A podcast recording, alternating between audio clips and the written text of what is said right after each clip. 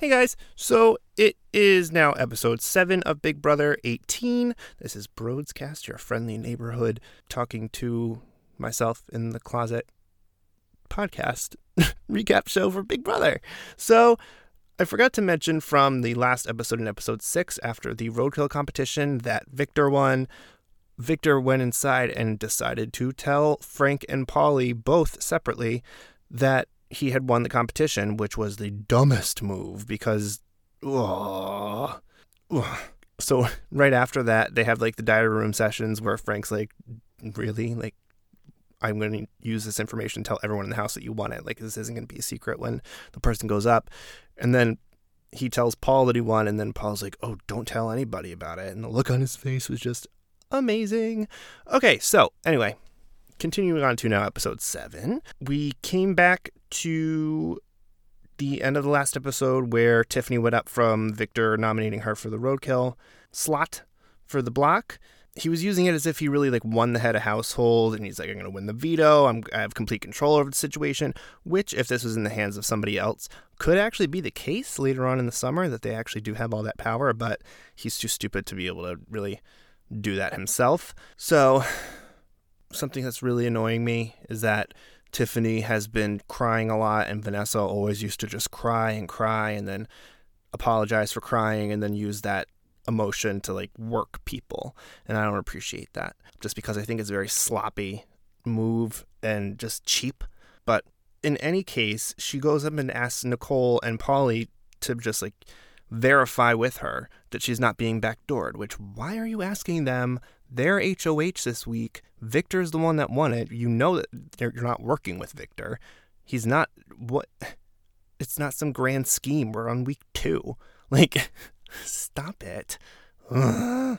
What was interesting was that they wanted her to, her being Tiffany, to lose the veto competition on purpose because if she took herself off, if the person that is nominated via the roadkill challenge thing comes off from the veto, the person who won the roadkill gets to decide who goes up in their place. So they wanted her to basically throw it.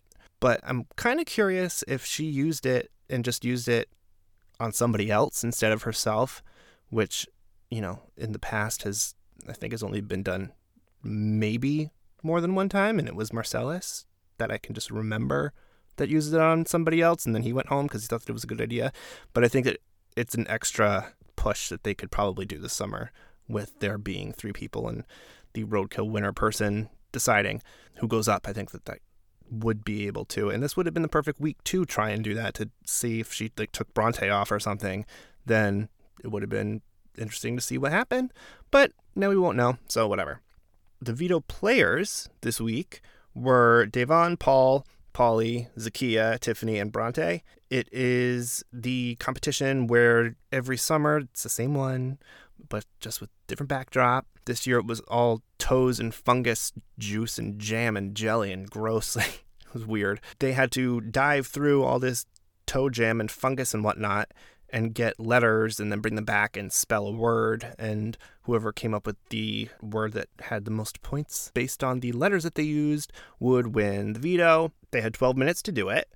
And I guess at one point, and by I guess it did happen, um, goes and sees a little pool of them and goes to reach in and just sprays her with like I don't know what it was supposed to be, but it was hysterical because it just went all. It looked like bird poop. It just went all over her her face and body, and she wasn't moving. I think she was just kind of like stunned at the fact that it was spraying her in the eyes, and it was like. Ooh. In other news.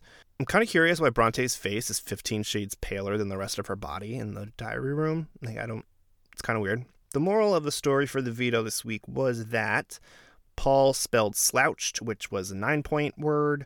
Tiffany spelled twinkling, which was a 10 point word, which she actually checked how many letters Da'Vonne had and like put an extra letter in there so that she would have a higher thing so they know that she didn't try to throw it. Like she actually tried to win it, which mm, that's not going to go over well. But in any case, Da'Vonne spelled redemption, which was nine points.